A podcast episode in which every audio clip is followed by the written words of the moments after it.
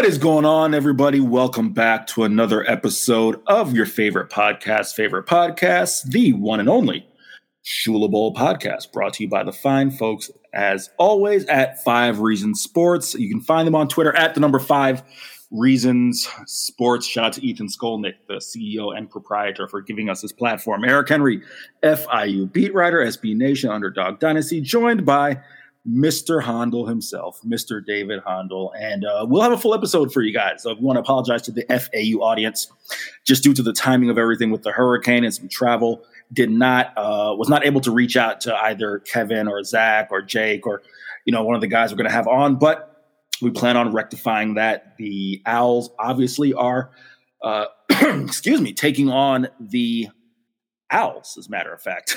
They're taking on a uh, Rice. Right. yeah. Um, I was I had a little brain for second. I was like, the Owls are taking on. Uh, wait a minute, the Owls. Yeah, um, they are taking on Rice at FAU Stadium. A not gonna lie, uh, I would not have thought coming into the year that this would be as pivotal as a game it is as it is.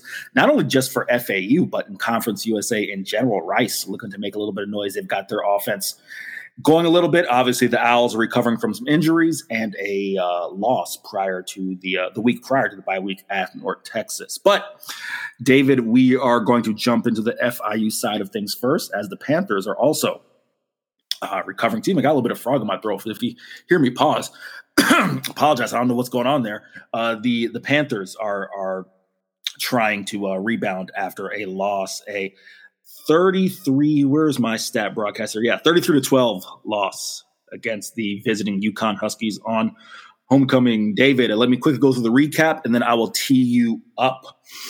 For anyone who uh, didn't catch the game, I mean, uh, this was not a FloSports situation, as we had a laugh about last week. This game was on ESPN3. Shout out to AJ Ricketts and Corey Brooks. I believe Corey Brooks was on the call as well. Alejandro Gonzalez was on the call, 1140 Univision Radio in South Florida. Uh, listen, FIU had their chances. No two ways about it. FIU had their chances early on. I, I will kind of give you my, um, you know, uh, uh, overall perspective in a little bit. I'll just do a little game recap here. As I mentioned, final score 33 to 12. The big culprit was the rushing game for UConn. Devontae Houston, 12 carries for 35 yards. Victor Rosa, 16 carries for 89 yards and two touchdowns. Robert Burns, the former Miami Hurricane, as the third stringer, the third string back, seven carries for 34 yards. Houston uh, ripped off a couple big runs. Actually, had an 80 yard TD called back to a hold due to a hold. So, uh, just goes to show you that you know there were a couple plays that even were left on the field there, and he left the game. I believe in the third quarter had a, a lower body injury, could not leave, uh, could not leave on his own power. But Victor Rosa picked up right there and uh, continued the running game. And the big thing for FIU were the turnovers. FIU had their chances in the first half, specifically uh, on their first two drives. Grayson James goes 28 of 43. He gets the start, 28 of 43 for 256 yards, two interceptions one of which was a bit bad. Grayson even said that you know he just didn't catch the guy there. Um, I believe it was a linebacker. No, no, that was um uh, the defensive back, the corner Trey. Uh, I'm forgetting his name right now. I'll look it up in a second. But uh, the cornerback for UConn had two interceptions. On the first interception, though, which was crucial, uh, FIU just got stalled down there on the goal line. FIU had three drives in the first half that made it inside of the UConn 37 yard line, but came away with zero points in the first half. That was crucial. Mike MacIntyre said post game, he felt that if the Panthers came away with three points at least on each of those drives, that uh, it may be a different ball game heading into the half. So uh, on a on a fourth down, Grayson trying scrambling, trying to make a play there. Mike MacIntyre actually passed up what would have been a 52 yard field goal. Did not get a chance to ask him about that in the post game. I'll ask him about that during tomorrow's presser uh, passed up two opportunities for field goals in uh, in favor of going for it and punting, and Grayson was picked off on the first attempt, and the second try, uh, Grayson just a, a bobbled snap that that went UConn's way. So that really. Uh, more or less decided the game. I mean, it was a 20 0 at, at the end of the first half. Flex Joseph got FIU on the scoreboard in the second half, but if it wasn't turnovers, it was penalties. Uh, it was a Demetrius Hill, I believe it was Demetrius Hill. Demetrius Hill or Jamal Potts? I believe it was Demetrius Hill. Uh, had a pass interference penalty on the goal line that extended a UConn drive, and they were able to cash it in with six. That was a Rosa short yard score. And then, David, I'm sure you remember this one as well before I toss it to you. Uh, the defense holds UConn to three. And what happens? There's a running into the kicker call. It was a fourth and four. Running into the kicker's five yards gave UConn a first down. Victor Rosa cashed in again from short yardage. So that was really the tail of the game. And then the, probably the most uh, disheartening play, the, the play that probably summed up the game for FIU down there on the goal line. Uh, the first time they run this play, you see two quarterbacks in the ball game for the first time all night. That was not a formation, not a package that UConn ran a, a um, ran throughout the game. So obviously you see that, you know, your your spidey sense has got to be going off. FIU reads the play perfectly. Jim Mora Jr. dials up a double reverse.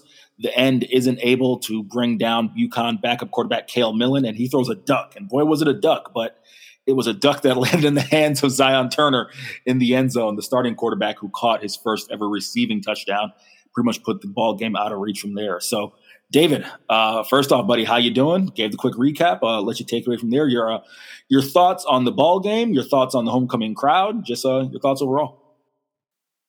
Yeah, um, this one is a bit frustrating, Eric. Um, you know, like you've met, you mentioned in the recap, it, it this was a game destroyed by mistakes. Uh, we essentially, I thought, really beat ourselves more than got beat. Um, and you can look at the statistics. It's one of those that you know we outgained them and pretty much everything. You can correct me if I'm wrong, but I, I know in total yards for sure. Um, but the story of the game was absolutely those mistakes um, on both sides too. The one you mentioned, the running into the kicker uh, early on, it, it was, was a big one at the end, you know, that fumble and that first drive, the first drive was fantastic for FIU. Ends up in a fumble. Obviously, Grayson has the two picks. Even at the end, I mean, the play for me that uh, I thought right there was, was the game, and it was a bit. It was I don't know exactly what time in the fourth quarter, but it was third and goal, and we had the chance to cut it to a one score game. And Grayson, uh, you know, the wide receiver, uh, not the wide receiver, the running back ran a wheel route and he was wide open. Like it is, this is a walk in touchdown. Grayson just completely missed him. Um, you know, things like that are essentially, you know, why we lost this game. Um, you know, penalties and mistakes, and it's those are the ones that are the most frustrating because you know when you get beat, you get beat. All right, you know, you, you move on. When you beat yourselves, it, it always is a, a, tougher pill to swallow. So yeah, um, you know, and especially it was a good crowd, uh, really good crowd at the cage. Um, you know, it looked really good, and and and you have the chance that you have a lot of you know people coming, maybe even for the first time. You know, a lot of students, especially those freshmen, probably showed up at homecoming, and you know, you go out and lose to UConn, but definitely one of those games that the score looks way worse than what you know it actually was. I thought the game was bad because of the mistakes and stuff, but it was also one of those that we could have absolutely won if we were, you know, we played mistake free football. So, you know, definitely a frustrating one. Obviously, there were definitely some few injuries in this game. I'm, you know, I don't know if you've heard anything yet about Tyrese, um, but yeah, yeah, yeah, very, very frustrating to say the least, Eric. Uh, to answer your your last question, there, I have not heard anything about Tyrese. The last we heard is that Mike MacIntyre would get with the training staff, and hopefully we'll have an update tomorrow during his presser. Uh, Got to agree with you, David. Uh, let me give you this, and and you know, toss it back to you. Um, giving you this perspective, I I will say this, and uh, actually, you know, before I do that, want to give a quick shout out, David. Uh, would you like to give a shout out to your AD for listening to the podcast? Do I do want to give a shout out to Scott? Thank you for listening. Um, and, and and thank you for you know everything you've done so far because I think that crowd is, is, you know almost like a how do you say it um, you know I guess a testament to the work that they've been putting in because you know a lot of people showed up a lot more than probably most people anticipated um, showed up so it was really good homecoming crowd which is always nice to see I saw a lot of returning Panthers you know I saw the the account posted a few of them like Roger Bell um, Roger Bell was there. Paul McCall was there. Obviously, Sips Sips usually at the games now, but um, you know, it's it's just really good to see that. So you know, it's one of those that you wish we could have capitalized on. Um, but you know, you know, you I guess you you got to move on. But it's definitely a tough one. But shout out to Scott. Uh, yeah, you know, you talked about the crowd. There was definitely a, a really, really solid homecoming crowd. I believe the announced attendance was something to the effect of 17,868 paid attendance, uh, of course, but the actual physical bodies and seats was. I think I said this in the in the press box. It looked like it was a bigger crowd than Week One, and I'm sure that had a, in large part due to the people who came for homecoming. It looked like it was a, maybe one of the biggest crowds I've ever seen in terms of you know covering FIU. But yeah, back to game, David. Let me give you this perspective. I said this on the Conference USA podcast, just taped that earlier today. Um, and feel free to make of this what you want. The Western Kentucky game, and I think I, I even wrote this too in the game um, game notebook. The Western Kentucky game and the Texas State game, those are separate conversations here. I, I I'm a firm believer that all losses are not created equally. The Western Kentucky game, Mike MacIntyre won't say this. That was just a byproduct of one team. FIU was inferior to Western Kentucky. Like there's uh, that's no slide on the players. No slide. I hope the fans understand what I'm saying. FIU right now as a program is inferior to Western Kentucky. Like that just is what it is. The Texas State game, going into it, you see two teams that are rebuilding, and you would like to think that things would be a little bit closer. However, when you take a 10,000 foot view, David, while Texas State is still rebuilding, I think we just saw the, the Saturday they beat Appalachian State. So, a if you didn't know, I that, was literally just about to mention that. Yeah. I was like, a, it's our loss is looking a little better. yeah.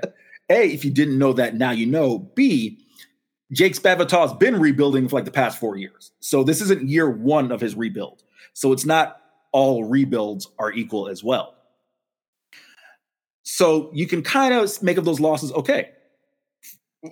Losing is not easy, and I've had you know a couple FIU fans you know be dismayed and say, "Man, why, why are we so bad?" Whatever. Like, I get it. Losing is frustrating, but all losses are not considered not not created equal.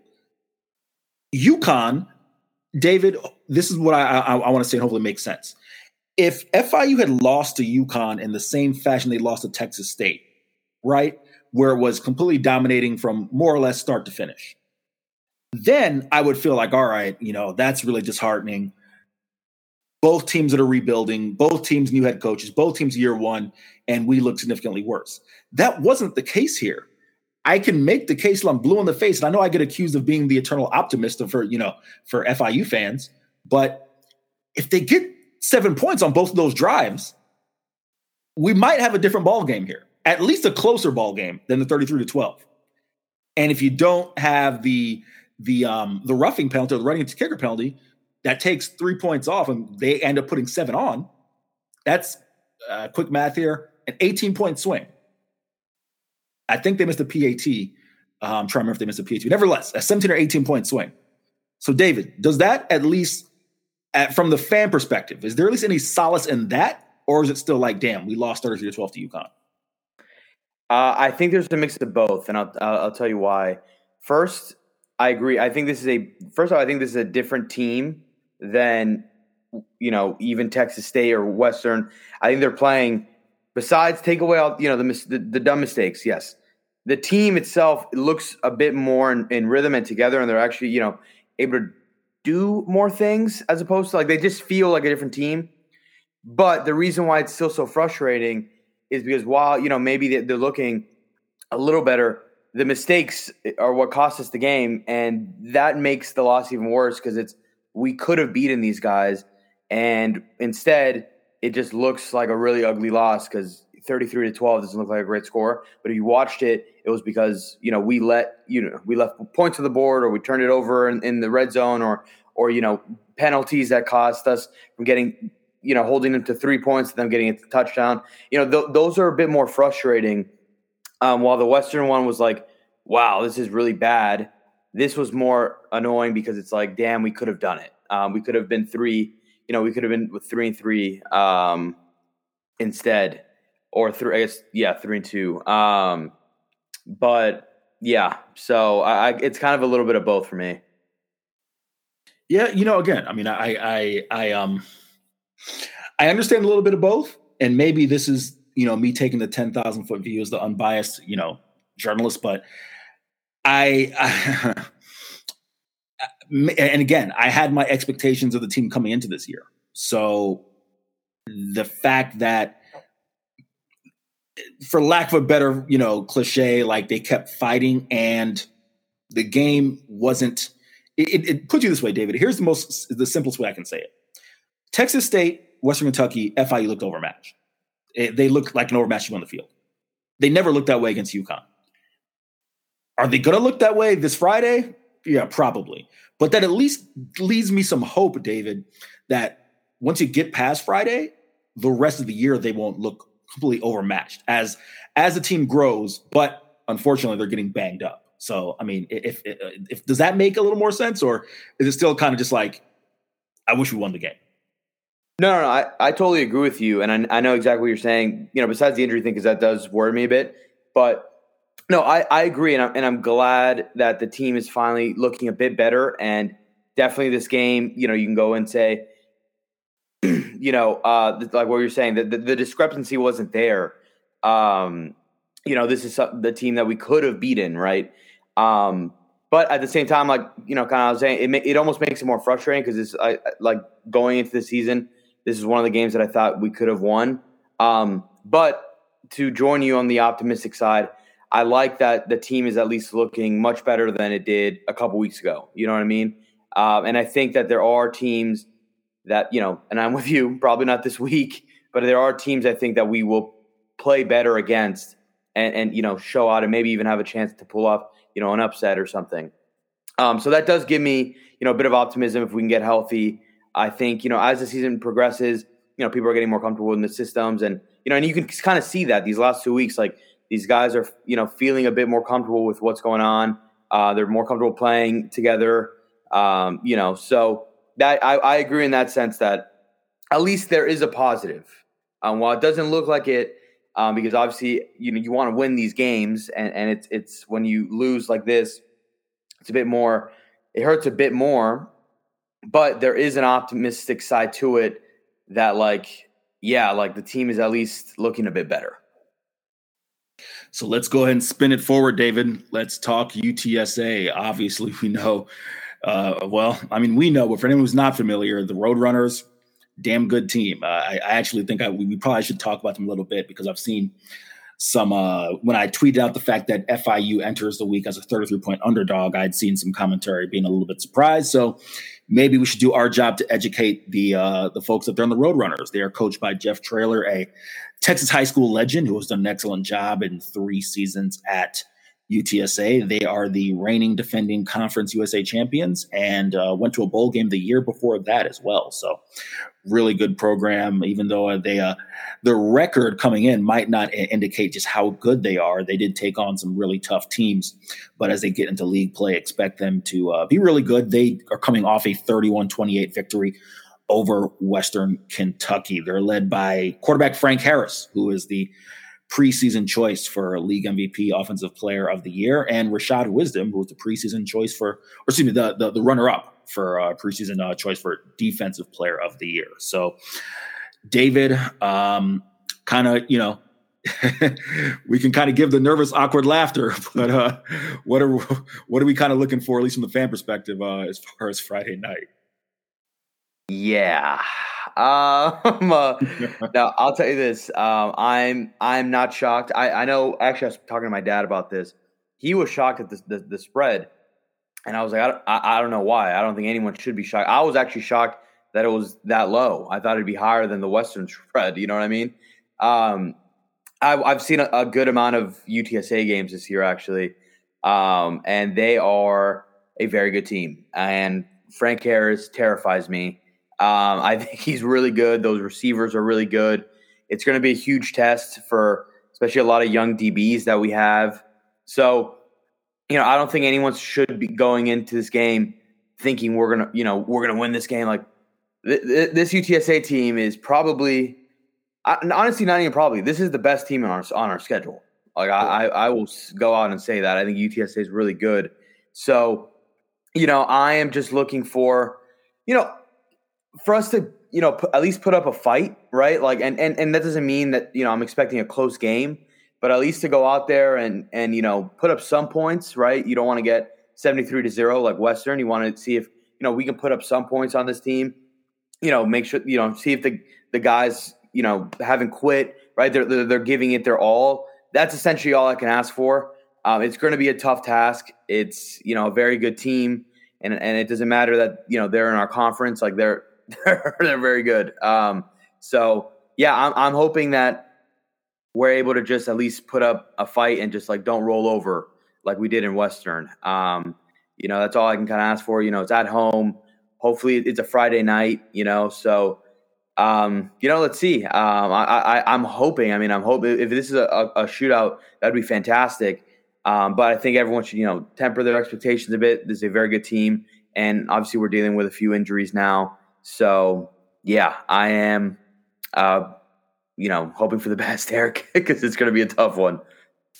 Yeah, I, have said this to a few people, but I haven't said it publicly. I think FIU, quite frankly, uh, uh, it, you know, uh, forgive me for the the language here. They caught the shit end of the stick in terms of the the scheduling, in terms of nationally televised games. I'm sure Scott would have loved, you know, the uh, New Mexico State game to be on a broader platform. Uh, yeah. Unfortunately, it's going to be this one. Uh, kind of piggybacking off what you said, David.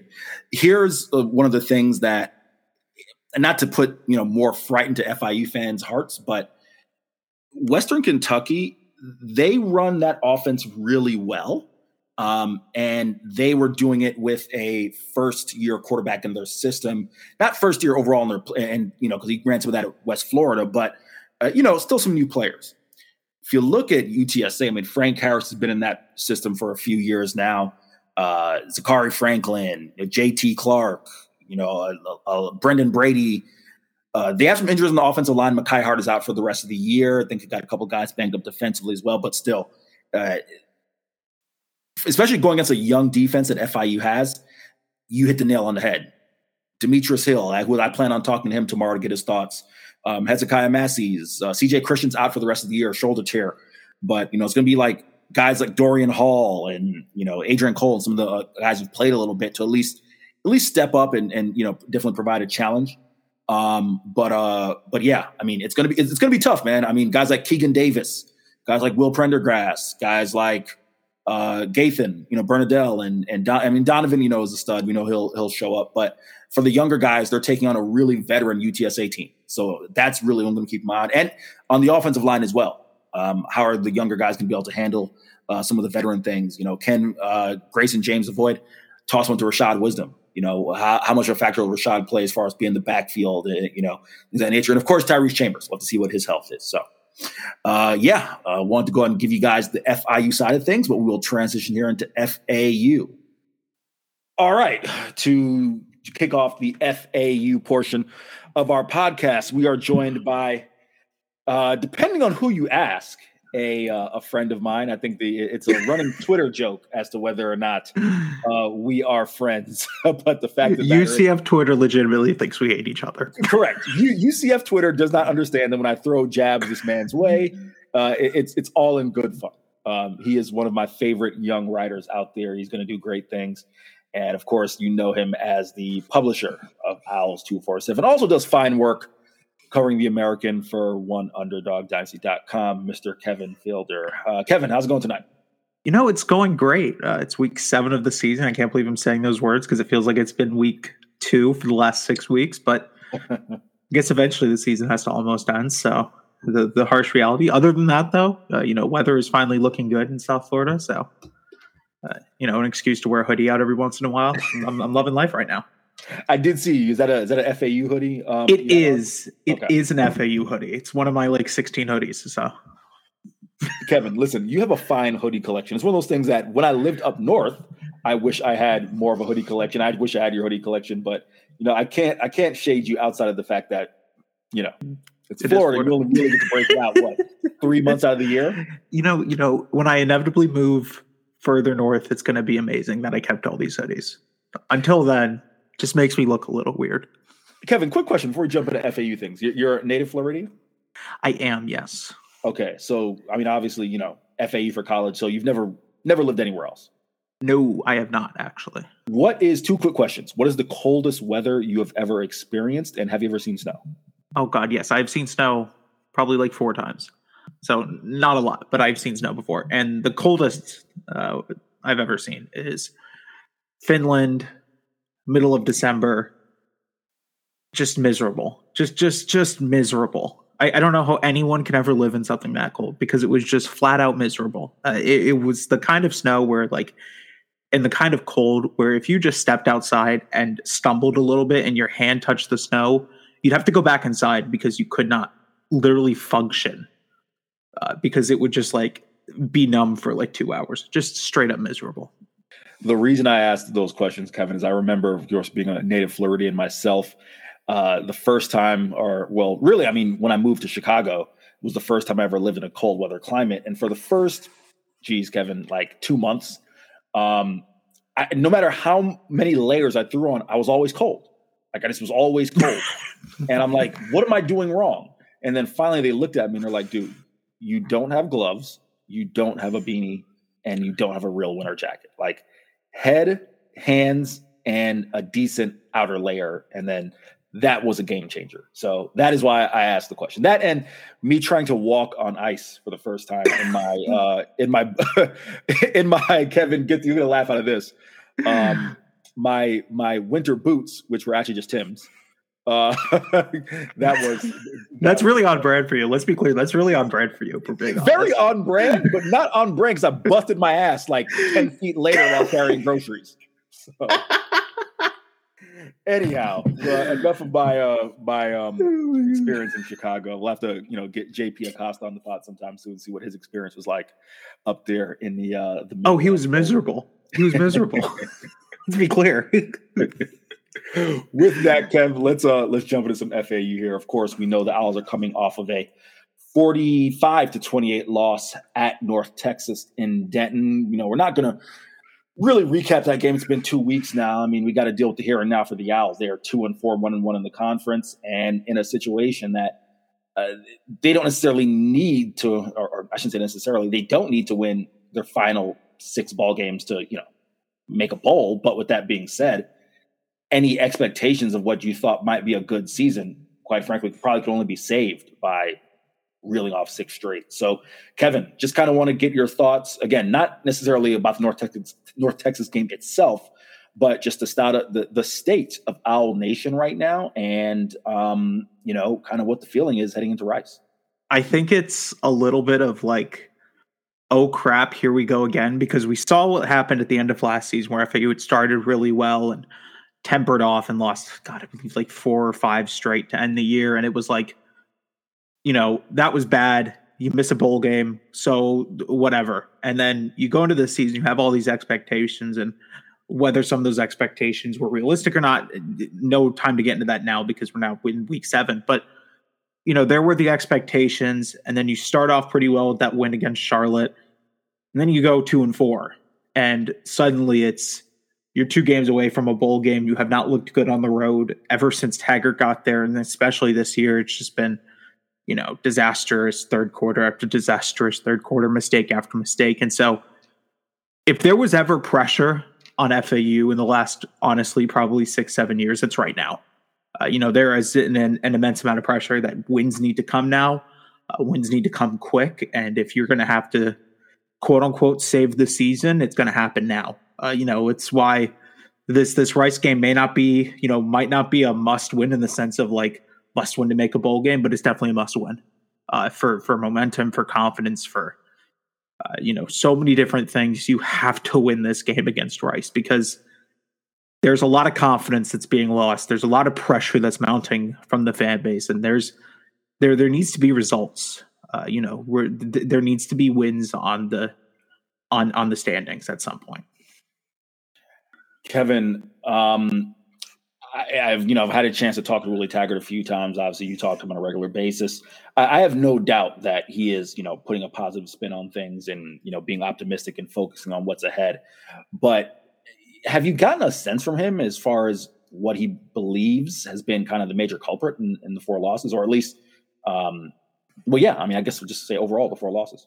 Yeah, I mean, I think the biggest thing for him has just been uh, you know, it's been a mixture of coaching and and you know, mistakes from players. You know, you, you, look at the North Texas game; there were a ton of drops.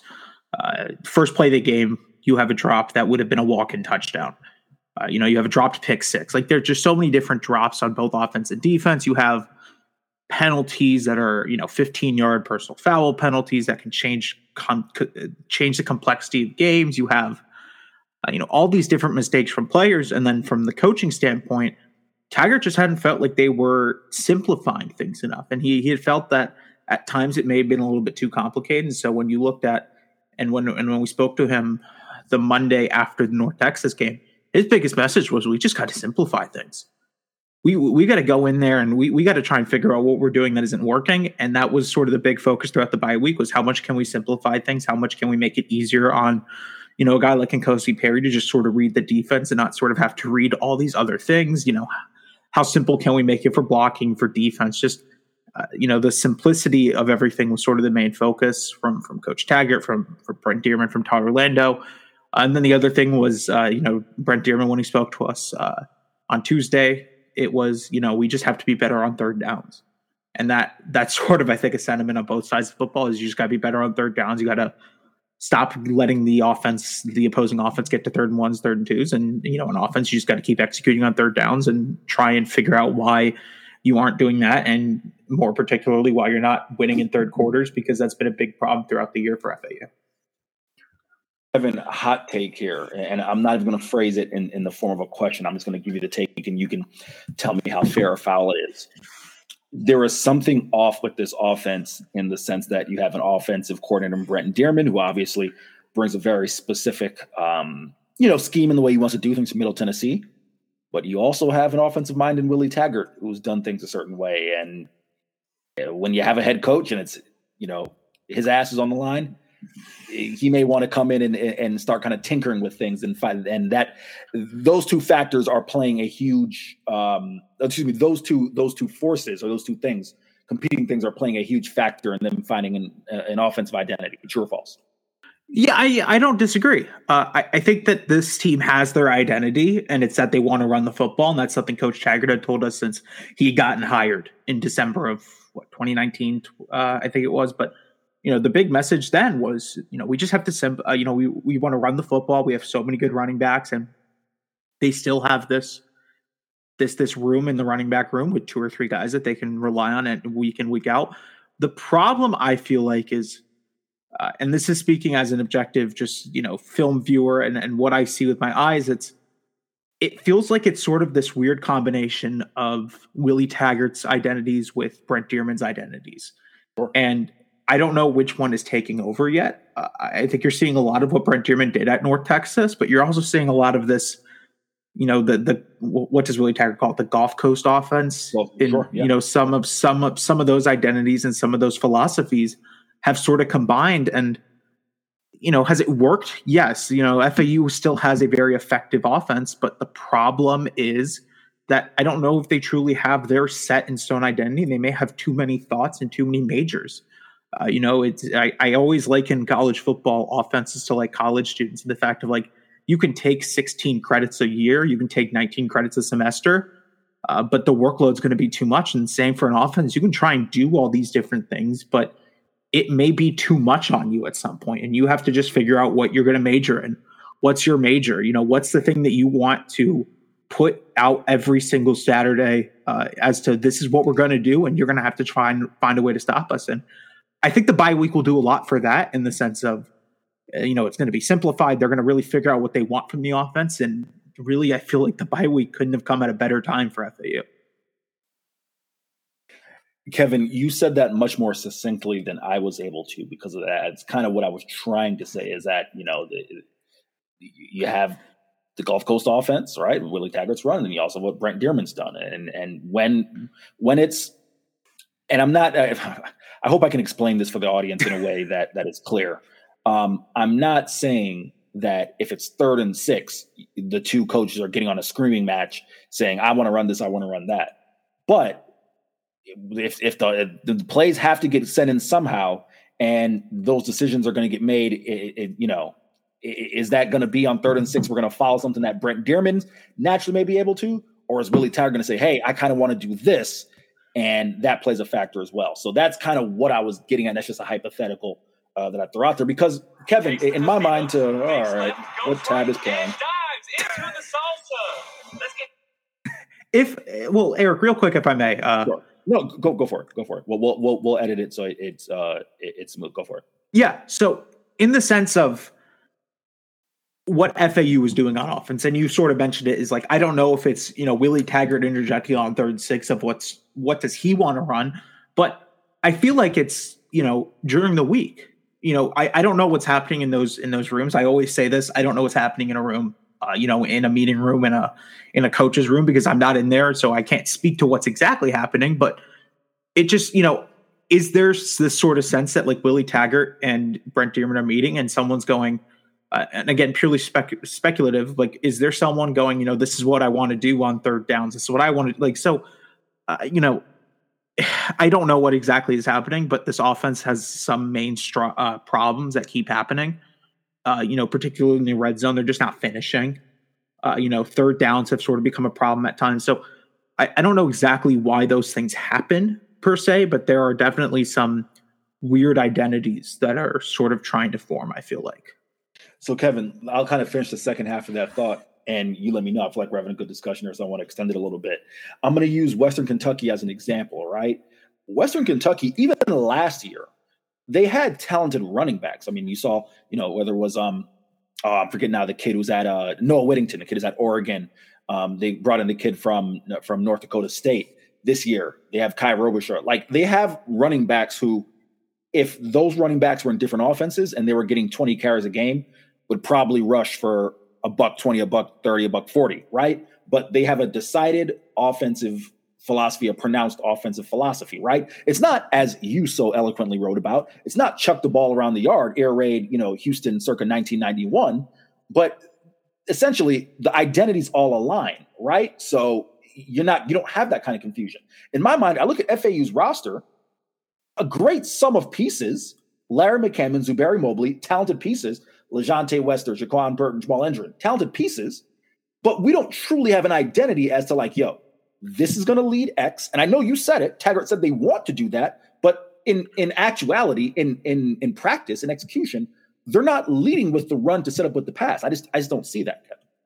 Yeah, I I don't either. It feels like there are some times where you see what the offense can be, and you see these things of what the offense is, uh, and you know, it really is reliant on big time rushing plays. You know, I feel like they just don't have the consistency in the running game where you know you're getting you're getting to four or five yards every couple drives, and it's just you know four yards here, five yards here, maybe get a couple seven yards, eight yard gains, and then what you're doing is, uh, and I always like to explain this because it's so important, is you're bringing a safety down in the box and you're opening up so much more deep. Uh, FAU has hit some deep shots, but then at other times they're just not able to hit them because teams aren't necessarily, I feel like, scared of FAU to run consistently for five, six, seven yards. Uh, and, and, that's where running offenses sort of get their get, get their money. That's where they get paid. They don't get paid because they have two 30 yard rush rushes in a game. They get paid because consistently you're getting six, seven yards and you know you're keeping drives in these short third downs and you're allowing your defense or your offense to test teams deep and put stress vertically uh, I, I recently, in particular, it feels like it's just sort of, you know, we're going to pass the ball here, but there's no reason as to why we're running this play.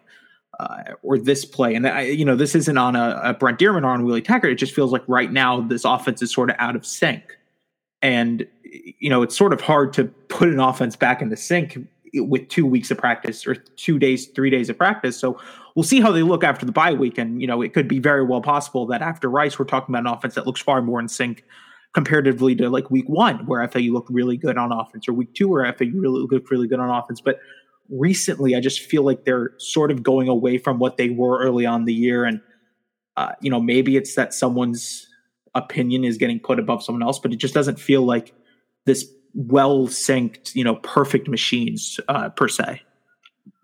All right, Kevin, let's spin it forward to Rice. Uh, got you here for about another five minutes before we close this one up. We know what the Owls are going to look to do. Uh, for listeners who are not familiar with Rice, of course, coached up by Mike Bloomgren, they, their tagline has been intellectual brutality, something they brought over from Stanford. I think it's one of the best taglines in all of college football. I love it. I uh, uh, yeah, exactly. They're not quite as run heavy as they were in previous years, quite frankly because it's only taken Mike Bloomgren five seasons. And trust me, I've, you know, made note of that enough on the Conference USA podcast. He's finally appeared to have found a quarterback, and that's played a big factor in the opening of really a, a bit of a passing attack for Rice. But still, everything is going to be based off of the run game for them. So, Kevin, want to ask you this. Um, you know, whether I mean, of course, Rice as a TJ McMahon's going to be the quarterback. He's thrown for a shade over a thousand yards. Even when you look at the Rice rushing game overall, um, very much a sum of all parts. I mean, Ari Broussard is leading with eight touchdowns. He's averaging 2.6 yards per carry.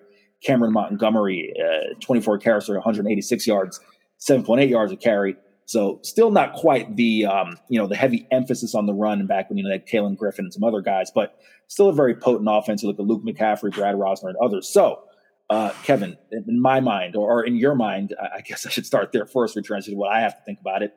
Um, how do you see this playing out? You know, I, I think this is a game that if you looked at it before the season started, you might think trap game, but now entering, uh, you got to almost go 50 50 game in my mind.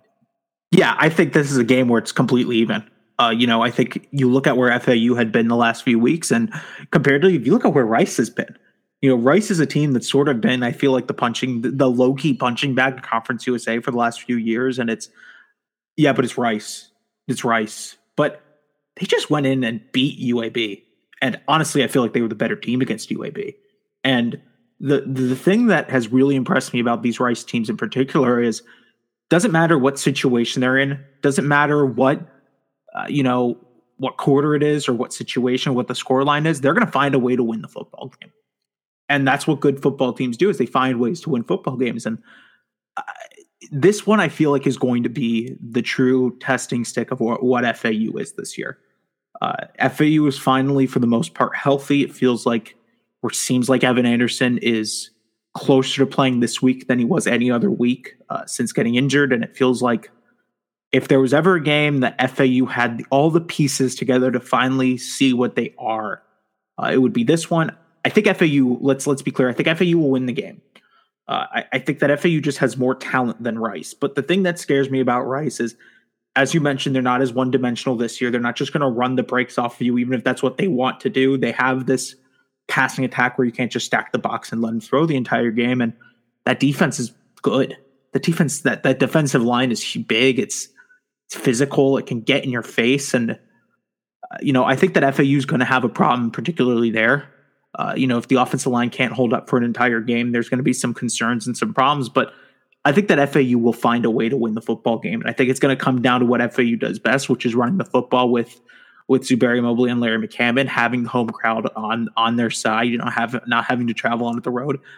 I think that this will be the game where FAU sort of, at least for a week, puts it all together. We'll see then if they can continue that going into the rest of that conference schedule. Kevin, uh, can you give us, you know, maybe some injury updates? Uh, what's the deal on Evan Anderson and some of the other guys?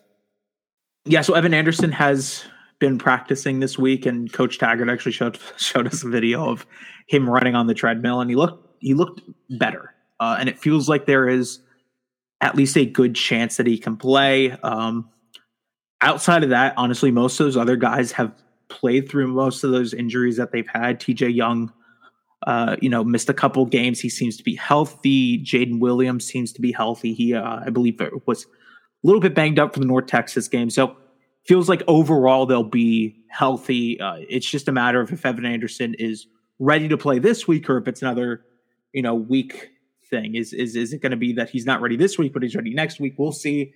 Uh, Coach Taggart has not given us anything as if he'll play or not. Um, we talked to him tomorrow, so maybe he will, but it feels like this may be a game time decision in a way. If uh, you know, we'll see how he feels Friday and then going into Saturday. But if he can play, it would be a huge boost for FAU, obviously.